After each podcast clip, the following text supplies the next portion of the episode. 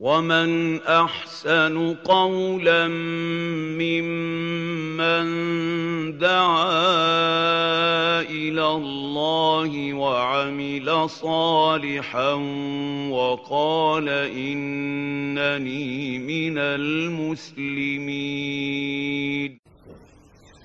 بسم الله الرحمن الرحيم. الحمد لله رب العالمين وصلى الله وسلم وبارك على نبينا محمد وعلى آله وأصحابه ومن تبعهم بإحسان إلى يوم الدين أما بعد. فإن من أعظم ما يوفق إليه الإنسان وينتفع به في دنياه هو أن يتبصر بمعاني كلام الله عز وجل وذلك أنه أعظم نعمة أنزلها الله عز وجل لهذه الأمة نجاة وهداية وتوفيقا وسدادا. ويكفي في ذلك أن الله سبحانه وتعالى سمى ذلك نعمة في كتابه في مواضع عديدة. وهو أعظم ما ينبغي للمؤمن أو يجب عليه أن يعلم أن أفضل نعمة خص الله عز وجل بها هذه الأمة أن أكرمها بكتابه سبحانه وتعالى. وأرسل بذلك نبيه صلى الله عليه وسلم. هي خير مما يجمع الناس من الآراء والأفكار وكذلك أيضا المذاهب وأقوال الرجال وكذلك نتاج وإفرازات العقول. ويقول الله جل وعلا في كتابه العظيم قل بفضل الله وبرحمته فبذلك فليفرحوا هو خير مما يجمعون. قد روى ابن جرير الطبري وغيره عن عن عبد الله بن عباس عليه رضوان الله ومجاهد بن جبر أنهما قال في قول الله عز وجل قل بفضل الله وبرحمته فبذلك فليفرحوا خير مما يجمعون. قال فضل الله القرآن ورحمته الإسلام. فالله سبحانه وتعالى رحم هذه الأمة وجعلها أمة مرحومة بهذه بهذا الكتاب وبهذا الدين العظيم. ونعلم أن الإنسان إذا أراد رحمة الله فليمسك بهذا الكتاب ويستمسك ويعتصم به. وكذلك أيضا يجب عليه أن يعلم أن الفضل لا يدركه إلا بتمسكه بتمسكه بحبل الله عز وجل المتين. وحبل الله عز وجل يجب على الأمة أن تعلم أن تمسكها به يجب أن يكون جماعة. لا أن يكون أفرادا ولهذا يقول الله جل وعلا في كتابه العظيم واعتصموا بحبل الله جميعا ولا تفرقوا وأمر بالاعتصام بحبل الله ثم كان ذلك جميعا. لا على سبيل الأفراد لأن الإنسان إذا استمسك وحده مع وجود جماعات أو زاع لا يستمسكون أو يستمسكون بشيء يسير فإن ذلك يجعلهم يجعلهم فرقا وأوساعا يستضعف بعضهم بعضا وكذلك أيضا يستبيح عدوهم بيضتهم ويستحوذ عليها. ولهذا ينبغي أن نعلم أن الاستمساك أيضا على مراتب ومراحل وكذلك أيضا على صور متعددة. منهم من يمسك بيده ومنهم من يمسك بيدين ومنهم من يعض على ذلك الحبل بالنواجذ ولهذا جاء النبي عليه الصلاة والسلام كما جاء رواه الإمام أحمد وكذلك الترمذي وغيره من حديث العرباض بن سارية أن النبي صلى الله عليه وسلم قال في الحديث تمسكوا بسنة تمسكوا عليكم بسنتي وسنة الخلفاء الراشدين المهديين من بعدي تمسكوا بها وعضوا عليها بالنواجذ وإياكم ومحدثات الأمور. أعظم وجوه الدلالة التي يأمر الله عز وجل بها أن يأمر بالشيء وينهى عن ضده. فإذا اجتمع هذان الأمران على شيء دل على تأكيده على غيره ثم يأتي بعد ذلك أن يؤمر بشيء ولا ينهى عن ضده. أو ينهى عن شيء ولا يؤمر بضده. ولهذا نقول إن الله عز وجل والنبي صلى الله عليه وسلم أمروا بالاستمساك بالكتاب والنهي عن ضده الالتفات إلى غير إلى غير ذلك. ولهذا النبي صلى الله عليه وسلم قال تمس عليكم بسنتي وسنة الخلفاء الراشدين المهديين من بعدي. سنة النبي عليه الصلاة والسلام هي ما أوحاه الله عز وجل على نبيه من المعاني العظيمة التي جاءت شقيقة وقسيمة للقرآن من جهة الاحتجاج. والله عز وجل يقول في كتابه العظيم وما ينطق عن الهوى إن هو إلا وحي يوحى وإن هو إلا وحي يوحى. فالله عز وجل قد أنزل كتابه على رسوله صلى الله عليه وسلم وأنزل السنة أيضا على النبي عليه الصلاة والسلام ليبلغها للناس. ولهذا اتفقت الأمة على أن سنة النبي عليه الصلاة والسلام تتلى كالقرآن وقد نص على ذلك الشافعي رحمه الله يقول السنة وحي يتلى يعني تتلى كالقرآن إلا أن ثواب تلاوة القرآن يختلف عن تلاوة سنة النبي صلى الله عليه وسلم. سنة النبي عليه الصلاة والسلام إن استمسك بها الإنسان نجا ووفق وسدد لأنها مفصلة مبينة لمجمل القرآن. لهذا يقول الشاطبي رحمه الله إن القرآن أو القرآن غائي يعني أنه يهتم بجوانب الغايات والسنة بالتفصيليات ما دون الغاية. فألفاظ القرآن ومصطلحاته هي عامة تأتي بأقصى ما يدل عليه ما يدل عليه الاسم. وكذلك أيضا تستوعب ما يدل عليه الفعل من جهة العموم وأما بالنسبة لتفاصيل السنة تأتي بجميع المراتب والأحوال وهي التي يسميها الله عز وجل الحكمة كما في قوله سبحانه وتعالى يؤتي الحكمة من يشاء ومن يؤتى الحكمة فقد أوتي خيرا كثيرا الحكمة هي التفصيل وكذلك أيضا معرفة الخصوص والتقييد في مكان مطلقا ومعرفة الناسخ والمنسوخ وكذلك معرفة مراتب الأوامر فهي وهي على مراتب متعددة معرفة النواهي وغير ذلك. ذلك فهذا من توفيق الله عز وجل للعبد وتسديده له سبحانه وتعالى أن يستمسك بسنة النبي عليه الصلاة والسلام. سنة النبي عليه الصلاة والسلام هي النجاة مع كلام الله سبحانه وتعالى. النبي عليه الصلاة والسلام أكد على الاستمساك في قوله عليكم بسنتي وسنة الخلفاء الراشدين. الشيء إذا كان متأكدا أن يؤمر باتباع طريقة من تبع ذلك المتبوع وهو محمد عليه الصلاة والسلام. فالنبي عليه الصلاة والسلام لعظم سنة سنته أمر بالاستمساك والاهتداء بمن جاء بعده فهذا دليل على تأكيدها وأن الإنسان ربما يستجد له من الأفهام والآراء وربما أيضا من تنزيل المسائل مما يحتاج إليه فأرشد النبي عليه الصلاة والسلام إلى طريقة الخلفاء الراشدين. ثم أكد ذلك عليه الصلاة والسلام بقوله تمسكوا بها وهذا مرة أخرى مع أنه عليه الصلاة والسلام قال عليكم بالسنة وهذا كاف في بيان الوجوب فإن على من صيغها ولهذا يقول النبي صلى الله عليه وسلم تمسكوا بها وعضوا عليها بالنواجذ وتمسكوا بها في كما هو شقيق أو نظير لقول الله سبحانه وتعالى في الاستمساك والاعتصام بحبل الله سبحانه وتعالى جميعا تمسكوا بها وعضوا عليها بالنواجذ. التمسك لا يكون من الإنسان إلا في حال وجود اضطراب كالإنسان الذي الذي يكون في مركب أو في موضع زلزلة ونحو ذلك. أما الإنسان القائم في حال الاستقرار الأمر لا لا يستمسك. ولو استمسك الإنسان بشيء في حال استقرار الشيء فإنه ربما يكون الخلل في توازنه هو لا في الأرض التي هو عليها. ولكن النبي صلى الله عليه وسلم قال تمسكوا بها وعضوا عليها بالنواجذ لإشارة إلى وجود زلزلة في مسائل العقائد والأفكار والتيارات يحتاج الإنسان إلى إلى أمر توازن. التوازن يحتاجه الإنسان في أمرين. الأمر الأول إما أن تكون زلزلة خارجة عنه في أرض هو عليها وإما أن يكون الزلزلة في ذاته هو من اختلال ذهن الإنسان وعقله من طيش الأهواء والأفكار وغير ذلك فيحتاج الإنسان ولو كانت الأرض ثابتة فيحتاج الإنسان إلى شيء من التوازن. فيقوم بالاستمساك بشيء ولهذا النبي صلى الله عليه وسلم يقول تمسكوا بها وعضوا عليها بالنواجذ. ومعنى هذا عضوا عليها بالنواجذ إشارة إلى معنى آخر. منه عليه الصلاة والسلام في قوله وعضوا عليها بالنواجذ إشارة إلى وجود من ينازع صاحب الحق بحقه الذي الذي هو هو معه. فقال النبي صلى الله عليه وسلم في المعنى الأول تمسكوا بها ثم قال في المعنى الآخر وعضوا عليها بالنواجد الإنسان لا لا يمسك بشيء إمساكا شديدا إلا لوجود من ينازعه بذلك الشيء. كالإنسان الذي يكون لديه مال أو لديه شيء يحوزه ويحوطه فإنه لا يستمسك به ويقوم بالعض عليه إلا وجود من ينازعه في ذلك مما يدل على أن ثمة طوائف وثمة أفكار وثمة دعاة إلى ضلالة وثمة تيارات متعددة تقوم بمنازعة الإنسان الحق الذي معه تشده منه فينبغي له أن يمسك وأن يعض عليه أن يعض عليه بالنواجذ. النبي صلى الله عليه وسلم ما أمر بذلك بالاستمساك وأمر عليه الصلاة والسلام بأن يعض بذلك بالنواجذ إلا لوجود المنازعة. منازعة على ما تقدم هي من أمرين. منازعة خارجة من الإنسان من الأهواء والتيارات والطوائف والفرق ومنازعة قائمة في ذاته وذلك بهوى الإنسان وطمعه وكذلك شرهه في طلب في طلب الجاه أو الدنيا أو غير ذلك أو حظ من حظوظ غرائز الإنسان. لهذا النبي صلى الله عليه وسلم قال تمسكوا بها وعضوا عليها بالنواجذ. ثم نهى النبي عليه الصلاة والسلام وهذا إشارة إلى الدلالة السابقة من أن الأمور المتأكدة إذا أراد الشارع أن يؤكدها جمع بين الأمر بالشيء والنهي عن ضده. فأمر النبي عليه الصلاة والسلام بالاستمساك بسنته ثم نهى عن ضد ذلك وهي وهي البدع والمحدثات والأهواء التي تصرف الإنسان عن طريق الحق.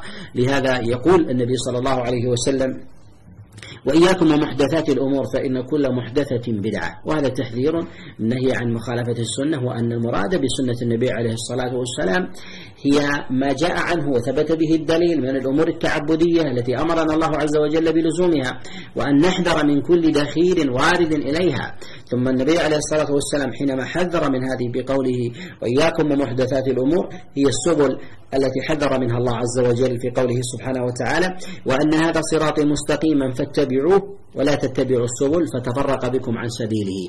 وإياكم ومحدثات ومحدثات الأمور. وفي هذا أيضا إشارة إلى ظاهر دلالة القرآن أن أن النبي عليه الصلاة والسلام أمر بسنته وهي سنة واحدة ليست متعددة. ولا ولا تكون متناقضة وإنما هي متوافقة عليكم بسنتي وسنة الخلفاء الراشدين. ثم النبي عليه الصلاة والسلام حذر من أمور وطرق متعددة. قال وإياكم ومحدثات الأمور. يعني أن ثمة محدثات كثيرة تخالف السنة وهذا ظاهر القرآن في قول الله جل وعلا وأن هذا صراط مستقيما وهو طريق واحد لا يتعدد. ثم قال الله عز وجل ولا تتبعوا السبل فتفرق بكم عن سبيله.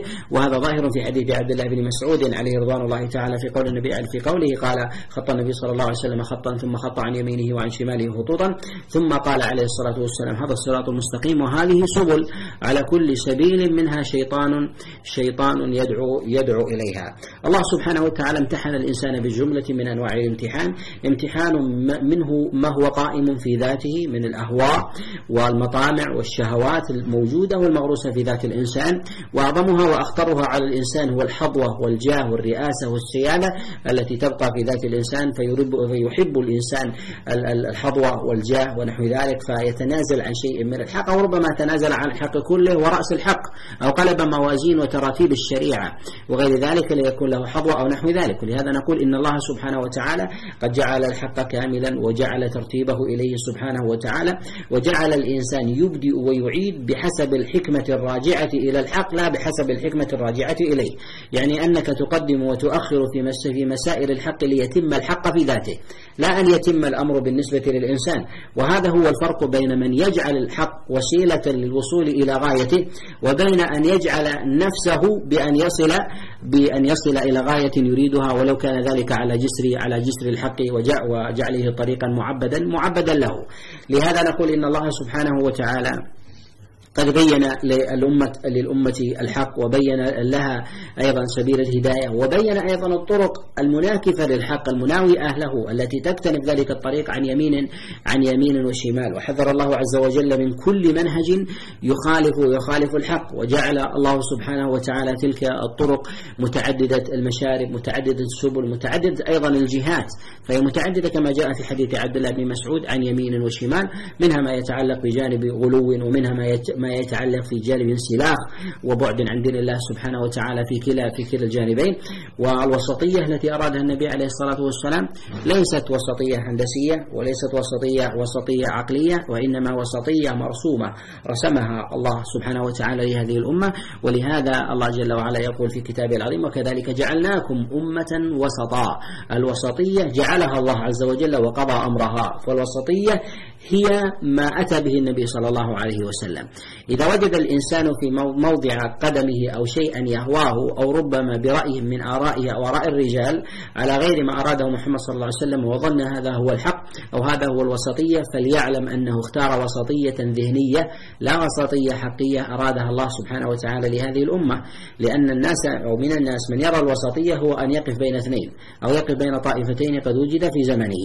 ربما تكون آه، تكون هاتين هاتين الطائفتان الطائفتين التي وجدت في زمنه هي كلها عن يمين وربما كلها عن شمال. فأنت أتيت بين طائفتين كلها عن يمين فأصبحت الثلاثة عن اليمين.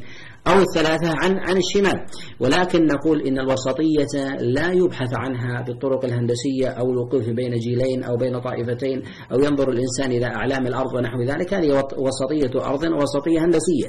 أما بالنسبة للوسطية التي أرادها الله عز وجل هي وسطية الحق. أن يبحث الإنسان عن الحق الذي أراده الله عز وجل لهذه الأمة الذي يتواكب حقيقة مع الفطرة.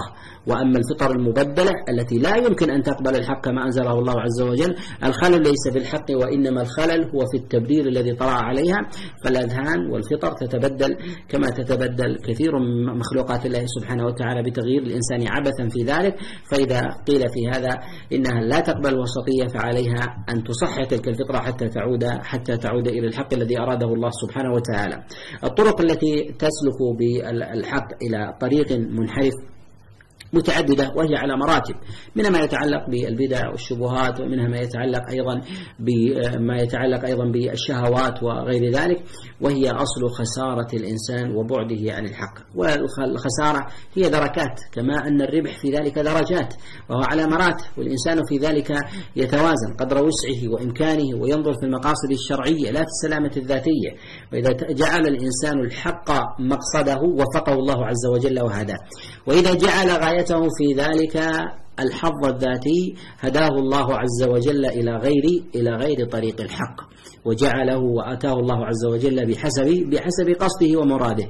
الإنسان في هذه الدنيا هو في تجارة مع في تجارة ومضاربة بين الحق والباطل. إما أن يكون مكاسب ذاتية وإما أن يكون مكاسب لغيره ومنها ما يكون المكاسب للحق. فمن الناس من يبيع دنياه من يبيع دنياه بدنيا غيره. ومن الناس من يبيع دنياه لدينه. ومن الناس من يبيع دنياه لدين غيره. والناس في ذلك على مراتب. وهذه الدنيا هي قد جعلها الله سبحانه وتعالى موضع تجارة ولهذا الله عز وجل استعمل كثيرا لفظ الشراء واستعمل لفظ التجارة ولفظ أيضا الخسارة والربح. في مواضع عديدة من من كتابه سبحانه وتعالى ما يدل على أن الإنسان في هذه الدنيا هو موضع في موضع مضاربة وهذه المضاربة ليست مضاربة مادية مضاربة في العقائد في الأفكار في في في الحق والباطل في مكاسب الإنسان لإحقاق الحق الذي الذي لديه ولهذا يقول الله جل وعلا في كتابه العظيم مبينا العجلة التي يسير فيها الإنسان وهي عجلة الزمن ومبينا نوع المضاربة وهي الربح والخسارة في قوله جل وعلا والعصر إن الإنسان لفي خسر. الله عز وجل جل أقسم بالزمن ويحتمل المراد بالزمن هنا إما الزمن الزمن الكلي الذي يقال العصر ونحو ذلك وإما أن يراد بذلك هو آخر آخر النهار. وفي هذا إشارة إلى أن الإنسان في آخر زمنه يدرك موضع الربح والخسارة في نهاية يومه ماذا باع وماذا اشترى وماذا ربح وماذا كسب. الله عز وجل أقسم بذلك والعصر إن الإنسان لفي خسر وكأن الله عز وجل حينما أقسم بهذا الزمن بهذا الزمن آه، والعجلة الزمنية إشارة إلى أهميتها وأن الإنسان ينبغي أن يسابق الزمن لتحقق الربح والعمل الذي أراده الله عز وجل له. وهذا فيه إشارة إلى أن أكثر الناس إنما هم خاسرون في باب استغلال الزمن. ولهذا النبي صلى الله عليه وسلم يقول كما جاء في آه، الخبر قال نعمتان مغبون فيهما كثير من الناس. الصحة والفراغ. الصحة والفراغ. الفراغ هو أن أن يوجد لدى الإنسان وقت لكنه لا يحسن تدبيره ولا استغلاله. فهذا من الناس الذين قد غبنوا. فما أدرك قيمة الوقت الذي الذي لديه. لهذا أقسم الله عز وجل به مبينا أهميته. والعصر إن الإنسان إن الإنسان لفي خسر. استعمال لفظ الخسارة في مثل هذا الموضع في في مثل هذا الموضع إشارة إلى أن الإنسان في موضع مضاربة. موضع مضاربة وموضع الربح وخسارة. وأنه سيجد نتيجة عمله متى؟ في آخر نهاره حينما ينتهي ويركن بعد ذلك إلى إلى راحته. وهي لقاء الله عز وجل. وكذلك ربما أيضا يكون هو منية الإنسان في ذاته أو ربما تعطل الإنسان ولو لم يقع الله عز وجل. لأن الإنسان إذا كان في مضاربة ثم عطله الله عز وجل بشيء من أسباب التعطيل. إما خلل ذهني من جنون أو نحو ذلك أو ربما تعطل الإنسان بقدرته إما بشلل أو نحو ذلك. فالله عز وجل يختم الإنسان في العجلة التي توقف عندها. يبقى في ذلك العمل. ولهذا الإنسان الذي يكون على صلاح ثم يختم الله عز وجل له مثلا بجنون في في عمر الخمسين ثم يعمر بعد ذلك أو نحو ذلك أو يصاب الإنسان بشلل. ونحو هذا. ما بقي له من أيام؟ الله عز وجل يقيد ويسجل له ما بقي حيا الأعمال التي كان عليها قبل ذلك. مما مما يأتيه من صلاة إذا كان من أهل قيام الليل ثم مرض وبقي مريضا أو كان مثلا من أهل الجهاد وبقي ثم آه، ثم حصل له مثلا ضرر في بدنه ونحو ذلك وكان مستمرا وعاقه ذلك سجل له ذلك الأمر إلى إلى قيام الساعة. ولهذا النبي صلى الله عليه وسلم إلى قيام ساعته. ولهذا النبي صلى الله عليه وسلم يقول كما جاء في حديث أبي موسى في الصحيح قال إذا مرض العبد أو سافر كتب الله له ما يعمل وهو صحيح وهو صحيح مقيم يعني أن الإنسان إذا قيده شيء وهو يريد من الحق أن يستمر عليه لولا هذا التقييد جعل الله عز وجل له ذلك ذلك العمل. الله سبحانه وتعالى استعمل هذا اللفظ لفظ الخسارة في في ذلك مبينا أن الإنسان كما تقدم هو في موضع مضاربة فعليه بالجد والاجتهاد وأن هذا الجد الجد والاجتهاد أجل وهو انتهاء ذلك الزمن فعليه أيضا أن يستغل ساعات هذا الزمن بالعمل إلى الحق. وأعظم الناس توفيقا هو الذي يعمل بأعلى الحق. مما يدركه والمغبون في ذلك الذي يأخذ أدنى الحق وكأنه قد انشغل وانصرف إلى دنياه ويريد أن يحقق شيئا من الدنيا حتى ولو كان ذلك وكأنها تطيب خاطر أو ربما تسلية للنفس أنه على الحق ثم يقوم بالانغماس. فهذا لديه نوع غبن. ومن الناس من يأخذ بأعلى بأعلى الحق ويبلغ الناس إياه ولهذا نقول إن حاجة الناس إلى الحق الذي أراده الله سبحانه وتعالى لا يرجع إلى رغبة الإنسان وهواه. ولهذا كثير من من الناس وربما من طلاب العلم أو نحو ذلك أو ربما من المتعبدين. يأخذ عبادة يهواها في ذاته. وهذه العبادة أو ربما العمل إلى إلى إلى الحق أنت أخذت هذا العمل بناء على رغبتك وهواك. فكأنك تتاجر بسلعة أنت ترغبها ولا تجد أحدا يشتريها من الناس. لا تجد أحدا يشتريها من الناس. فإذا لم تجد أحدا يشتريها من الناس إذا أصبحت مغبونا وخسرانا في تلك التجارة التي التي قمت قمت بها. لهذا نقول إن الإنسان في أمر الحق في أمر العلم في أمر الدعوة في أمر الجهاد في أمر في أمر تبليغ الناس إلى الخير الأمر بالمعروف والنهي عن المنكر ماذا ينكر وماذا لا ينكر وماذا يبلغ من دين الله وماذا لا يبلغ؟ الأمر يرجع إلى إلى رغبته الذاتية أم إلى إحقاق الحق الذي أراده الله عز وجل. يرجع إلى ذلك من يحكم سوق التجارة مع الله سبحانه وتعالى الذي يحكمها هو الله سبحانه وتعالى. لهذا الذين يروجون إلى فضائل الأعمال والشرك قد ضرب بأطنابه عن يمينهم وشمالهم ولا يقيمون ولا يحركون لذلك ساكنا. هؤلاء إنما سولوا لأنفسهم وأقنعوا أنفسهم بشيء من مسائل من مسائل الحق وأرادوا أن يجدوا بعد ذلك ربحا عند الله سبحانه وتعالى. نقول هؤلاء استعملوا المتاجرة والمضاربة مع الله على ما يريدون لا على ما يريد ما يريد الله سبحانه وتعالى. لهذا نقول إن الإنسان في إحقاق الحق وتبليغ دين الله عز وجل والإصلاح في الناس ينبغي أن ينظر أن ينظر ما يريد ماذا يريد صاحب السوق، صاحب السوق هو الله سبحانه وتعالى. في أمر في أمر المضاربة في في إبلاغ في إبلاغ الحق وغير ذلك، كذلك أيضا الإنسان في حال تجارته إذا أراد بيعا وشراء لا يبيع سلعة هو يحبها وإنما ينظر إلى رغبة الناس حتى يحصل في ذلك شيئا من الربح. ولهذا الله سبحانه وتعالى يقول في كتابه العظيم والعصر إن الإنسان لفي خسر. إن الإنسان لفي خسر. ذكر الله سبحانه وتعالى لفظ الإنسان واستعمله في هذه في هذا الموضوع. الموضع. والله عز وجل لا يذكر الإنسان في القرآن إلا بصيغة الذم. لا يذكر الإنسان إلا في صيغة في صيغة الذم. كما جاء ذلك عن غير واحد من المفسرين كمجاهد بن جبر وغيره. وإنما قلنا ذلك أن الإنسان يذكر بصيغة بصيغة الذم. أن الله عز وجل لا يمدح الإنسان إلا إذا أراد مدحه إلا بوصف الإيمان والإسلام. بوصف الإيمان والإسلام. مما يدل على أن الدعوة إلى ما يسمى بمبدأ الإنسانية أو غير ذلك. وجعلها فوق الأخوة الإيمانية فهذا من الدعوات الباطلة هذا من الدعوات من الدعوات الباطلة. نقول للإنسان كرامة كرمه الله عز وجل ولقد كرمنا بني آدم. هي كرامة قدرية فطرية جعلها الله عز وجل في الإنسان. فكرمه بعقله فإذا سلك طريق الحق اهتدى وزادت كرامته وإذا سلك طريق الغواية شبهه الله عز وجل بطريق البهائم. أن الإنسان جحد صاحب أعظم حق على الإنسان وهو الله سبحانه وتعالى. ولهذا نقول إن الإنسان إن إن إن الإنسان إذا سلك غير طريق الله سبحانه وتعالى كانت نهايته إلى إلى خسار وبين الله سبحانه وتعالى سبب ذلك وتفصيله إن الإنسان لفي خسر. استثنى الله عز وجل الذين آمنوا وعملوا الصالحات. هذا فيه إشارة وهذه القاعدة والأصل أن أن المستثنى يأتي أقل من المستثنى منه.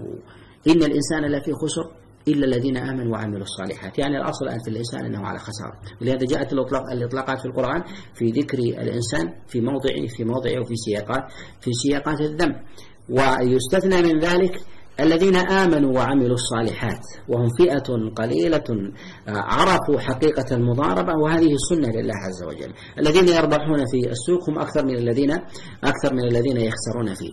ورموز الناس في التجارة حتى في أمر الدنيا والمعادلات هم أكثر من الذين الذين دون ذلك. كما أن رأس الهرم هو أدب كلما ارتفع الإنسان حتى يصل الإنسان إلى رأسه الدقيق يجد فيه في ذلك في ذلك واحد. ثم الناس في ذلك يتكاثرون دون ذلك. ولهذا الصفوة الذين أرادهم الله سبحانه وتعالى هم الذين آمنوا وعملوا الصالحات. استعمل الله عز وجل في ذلك الأمرين. الذين آمنوا تحقق فيهم الإيمان القلبي وكذلك عمل الجوارح. وفي هذا رد على وفي هذا رد على من يدعو إلى وفي هذا رد على من يدعو إلى إلى إلى الإرجاء من التعلق بالله سبحانه وتعالى أو المعرفة القلبية من غير عمل للجوارح من غير عمل للجوارح. ولهذا الله سبحانه وتعالى قيد الربح في ذلك وانتفاء الخسارة بالذين آمنوا وعملوا الصالحات. وهذا إشارة إلى عقيدة أهل السنة والجماعة في أن الإيمان أن الإيمان قول وعمل. قول قول للقلب وعمل للقلب وكذلك أيضا بالنسبة عمل الجوارح من قول اللسان وكذلك عمل جوارح جوارح الإنسان. فإن الإيمان قول وعمل واعتقاد. يعني أن الله سبحانه وتعالى جعل الإنسان الذي ينجو هو المؤمن بالله سبحانه وتعالى بقلبه العامل بجوارحه إلا الذين آمنوا وعملوا الصالحات. فالإنسان الذي يتعلق بالعاطفة بالعاطفة القلبية بتعلقه بالله أو معرفته له مع عدم إيمانه مع عدم عمله بما يؤمن به هذا تعلق عاطفي وليس هو الإيمان الحقيقي وليس أيضا هو النجاة التي جعل الله عز وجل وربط بها نجاة الإنسان إلا الذين آمنوا وعملوا الصالحات وتواصوا بالحق وتواصوا بالصبر. بعد أن ذكر الله سبحانه وتعالى الذين آمنوا ثم ذكر الله عز وجل آه، عملهم في ذلك بما آمنوا به أن يكونوا أصحاب إيمان لا أصحاب نفاق. عملوا بذلك الإيمان الذي اعتقدوه. في هذا أيضا تضمين للتحذير من من طريق أهل النفاق الذين يعملون بخلاف ما يعتقدون أو يعتقدون ويعتقدون شيئا ولا يعملون ولا يعملون به. وهذه طريقة أهل النفاق أو ربما أهل الجبن في في جانب الحق. قال إلا الذين آمنوا وعملوا الصالحات الصالحات وتواصوا بالحق وتواصوا بالصبر. أمر التواصي في ذلك هذا إشارة إلى إلى أمر تقدم الإشارة إليه في أول هذه الكلمة وما يتعلق إلى أمر الجماعة. الإنسان لا يتواصى مع غيره إلا مع وجود غيره معه. وإلا ما أصبح الإنسان متواصيا في جانب في جانب الحق وهذا على ما تقدم متضمن لقول الله عز وجل وأعتصموا بحبل الله جميعا. وكذلك أيضا في قول النبي عليه الصلاة والسلام عليكم بسنتي وسنة الخلفاء ثم أيضا استعمال الفاظ الجماعة تمسكوا بها وعضوا عليها بالنواجذ وإياكم ومحدثات الأمور وغير ذلك ما يدل على فضل أمر الجماعة والتأكيد على ذلك. قال وتواصوا بالحق يعني أنه ينبغي للإنسان في أمر الحق أن يكون معه أن يكون معه جماعة وألا يكون منفردا. تواصوا بالحق يعني وجود من من عمل من عمل الحق من يعمل الحق معه ثم يذكره بالاستمساك بذلك الحق. وفي هذا إشارة إلى أن الإنسان في فطرته آه، يوجد من ينازعه في الحق إما النفس الذاتية مما يطرأ على الإنسان من ملل أو سآمة فهذا أمر فطري لا يخلو منه. الإنسان وربما يوجد منه شيء من شيء من حتى في الكمل والخلص من خلق الله سبحانه وتعالى. ولهذا النبي صلى الله عليه وسلم يقول عليكم من العمل ما تطيقون فإن الله لا يمل حتى حتى تملوا كما جاء كما جاء في الصحيح من حديث عائشة. لهذا نقول إن الإنسان ربما يطرأ عليه شيء من السآمة بحاجة إلى من يعينه على ذلك الحق. لهذا النبي عليه الصلاة والسلام الله عز وجل حتى في الأمور العظيمة في في أمور المدلهمات والمحك يجعل النبي عليه الصلاة والسلام معه من من يكون عضدا له. وذلك كما في هجرة النبي عليه الصلاة والسلام. وبعد ذلك لم ينفرد النبي عليه الصلاة والسلام في قضية عظمى إلا ومعه ومعه صفوة من أصحابه عليهم رضوان الله تعالى. ولهذا النبي صلى الله عليه وسلم يقول ما من أحد أمن علي بماله ونفسه وأهله من أبي بكر. مما يدل على النبي عليه الصلاة والسلام حتى في ابتداء أمره كان بحاجة إلى من يكون من يكون معه من أصحابه عليهم رضوان الله. وهذا ظاهر في قول الله عز وجل وتواصوا بالحق وتواصوا بالصبر. يعني الإنسان بحاجة إلى من يعينه ويثبته. وحتى هذا وجد أيضا على ما تقدم حتى في الأنبياء السابقين في سؤال موسى ربه سبحانه وتعالى أن يعينه وأن يؤيده بأخيه هارون عليهما عليهما السلام فأجابه الله عز وجل إلى إلى ذلك. وذلك أن الأمور العظيمة تحتاج إلى عمل جماعي وأن يتكاتف الناس في ذلك يوصي بعضهم بعضا ويثبت بعضهم بعضا ويذكر بعضهم بعضا. فالإنسان قوي بنفسه قوي بالله عز وجل ثم بإخوانه وضعيف بنفسه. ولهذا يقول النبي عليه الصلاة والسلام كما روى الإمام أحمد وكذلك أهل السنن قال عليه الصلاة والسلام ما من ثلاثة في قرية ولا بدو لا يؤذن فيهم ولا تقام فيهم الصلاة إلا استحوذ عليهم الشيطان. قال فعليك بالجماعة فإنما يأكل الذئب من الغنم القاصية. يعني أن النبي عليه الصلاة والسلام شرع الله عز وجل له جملة من التشريعات كصلاة الجماعة وكثير من الأعمال المراد من ذلك أن يقرب الناس من بعضهم أن يشاهد بعضهم بعضا. هذا فيه نوع من التواصي ربما الصامت. نوع من التواصي الصامت ولو لم ينص الإنسان ويذكر بعضه إذا رأى من معه على العمل هذا نوع من التواصي بالمشاهدة. يعلم الإنسان ما شاء الله المسجد مثلا فيه خمسين وفيه مئة ونحو ذلك يعطيه نوع من, من, من القوة والثبات الثبات على الحق الذي هو عليه. بخلاف لو دخل المسجد أو صلى في بيته منفردا فإن الذئب في ذلك المراد إما شره الشيطان وشره النفس التي تذيب الحق الذي الذي الذي لديه. وهذا أمر معلوم حتى في الأشياء المادية. ولهذا تجد مثلا قطعة من الثلج اليسيرة تذوب أكثر من القطعة الكبيرة باعتبار أن التكتل في ذلك أكثر. وإذا وجد قطع متجاورة متعددة ولو كانت صغيرة أنها تذوب متأخرة بخلاف المنفردة لأنها تعطي تعطي بعضها شيئا من من التمازج. وهذا أمر فطري جعله الله عز وجل في الذوات وجعله الله عز وجل حتى في المعاني. يقول الله سبحانه وتعالى وتواصوا بالحق وتواصوا بالصبر. التواصي في ذلك بالحق أنه ربما يكون يتواصل الإنسان بغير الحق أو ربما يضعف الإنسان أو يضعف الإنسان مثلا في موضع أو نحو ذلك فعليه أن يعلم أن التواصي إنما هو بالحق لا التواصي بالباطل ولو كان أصل المبدأ هو هو العمل العمل الصالح قال وتواصوا بالحق وتواصوا بالصبر. ثم أمر الله عز وجل بالتواصي بالصبر إشارة إلى أن الإنسان لا بد أن يحتاج إلى شيء من أو أو يقابله شيء من الكلفة والمشقة. الصبر لا يقال الإنسان صبر إلا وقد وجد مشقة قبل ذلك. إما المشقة لمجاهدة النفس وكذلك أيضا للشدة التي يجدها من من السعامة أو مثلا حب النفس إلى الراحة والدعة أو مثلا الميل إلى إلى الدنيا ومتاعها مما يعطل جانب جانب الحق. كذلك أيضا ربما ما يجده الإنسان من شدة خصومه وأعدائه من مواجهة الحق ومكابرته كما حدث ذلك لأنبياء الله سبحانه وتعالى. ومن أعظم ذلك ما يجد الإنسان من ابتلاء إما في عرضه أو ربما في في ماله أو ربما أيضا في دمه أو ربما أيضا في هذه الأشياء مجتمعة كلها أو ربما أيضا في بلده. وهذه كلها حصلت لرسول الله صلى الله عليه وسلم. النبي عليه الصلاة والسلام كما جاء عند ابن إسحاق أنه حصل في شعب مكة ثلاث سنين والنبي عليه الصلاة والسلام أخرج من مكة وهي أحب البقاع إلى الله ذهب إلى إلى المدينة. ومعلوم أن الإنسان إنما هو في في البلد التي ينفعه الله ينفع الله عز وجل به. وبلده ليست هي التي ولد فيها. ولو كانت فاضلة تلك البلدة فإنه عليه أن يتوجه إلى بلد يجد في ذلك ثمرا لدعوته ورسالته. ولهذا النبي عليه الصلاة والسلام ترك البلد الفاضل إلى بلد مفضول وذلك لأن الرسالة فيه ذلك في ذلك أعظم وأظهر. وهذا يدل على أن الإنسان في ذاته إذا كان صاحب رسالة فعليه أن أن يلتمس مواضيعها لأنه كالغيث. الغيث إذا نزل على أرض إلى أرض لا تنبت من القيعان التي لا لا لا تحفظ ماء ولا ولا تنبت كلعا فإن ذلك يكون في غالبه في غالبه لا ينفع الناس. وأما بالنسبة لما يتعلق بنفع الناس فإنه يتوجه إلى الأرض التي التي يجد فيها يجد فيها نباتا. كذلك أيضا ما يحصل من أذى معنوي. والنبي عليه الصلاة والسلام حصل له من ذلك شيء كثير. والنبي لما كان بمكة حصل له من أذى المعنوي وقد طلقت بناته عليه عليه الصلاة والسلام وذلك لما حصل له من كفار قريش من تشويه وإساءة وذكر سيء وخروج النبي عليه الصلاة والسلام إلى إلى أطراف مكة من البلدان كالطائف وغير ذلك وطرد النبي عليه الصلاة والسلام لأن لأن كفار قريش سبقوا بذكر سيء لرسول الله فلم يكن في أذهانهم إلا إلا الذم له عليه الصلاة والسلام ولم يجد النبي عليه الصلاة والسلام من يحمله ثم توجه النبي عليه الصلاة والسلام له في ذلك إلى إلى المدينة. وأعظم شيء أو بلاء ابتلي به النبي عليه الصلاة والسلام هو البلاء المعنوي. البلاء المعنوي أعظم من من البلاء الحسي الذي مثلا من من ضربه أو أو أو مثلا من أذيته عليه الصلاة والسلام بشجه أو كسر رباعيته أو إدماء قدميه أو غير ذلك. ولهذا النبي ولهذا لما سألته عائشة كما جاء في البخاري قالت يا رسول الله هل وجدت من قومك أشد من أحد؟ فقال النبي عليه الصلاة والسلام يا عائشة لقد وجدت من قومك ما وجدت. يعني أنك يا عائشة لا تدركين إلا أشياء قريبة. وذلك لصغر سنها فإنها تدرك أحد ونحوها. أما ما قبل ذلك من أمور الشدائد يقول النبي عليه الصلاة والسلام لقد عرضت نفسي على على ثقيف في الطائف فطردوني. قال ولم أوثق النبي عليه الصلاة والسلام إلا وأنا في قرن الثعالب.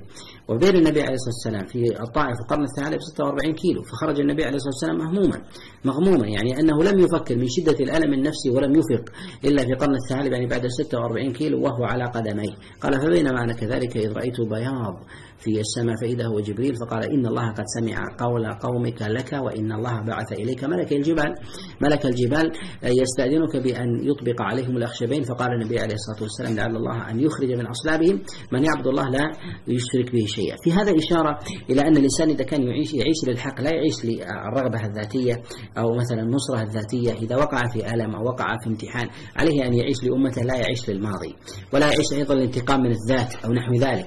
والإنسان في ذلك إذا جاء في أمر موازنة في أمر موازنة وقع خصومة له من أحد أو نحو ذلك عليه ألا يقدم الألم الذاتي والحزن الذاتي أو تصفية الحساب الذاتية في مقابل في مقابل جانب الحق فعليه أن يعلم أن الرسالة التي أرسلها الله عز وجل له هي ليست تصفية حسابات ذاتية وإشباع رغبات نفسية وإنما هي إحقاق الحق. ولهذا يوسف عليه السلام مكث في السجن بضع سنين ثم خرج لإنقاذ الناس.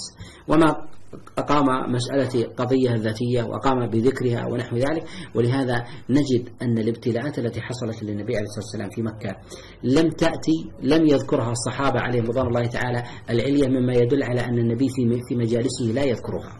النبي عليه الصلاة والسلام في مجالسه لا يذكرها. وإنما تأتي عن بعض أزواج النبي عليه الصلاة والسلام ببعض السؤال الذي يطرأ.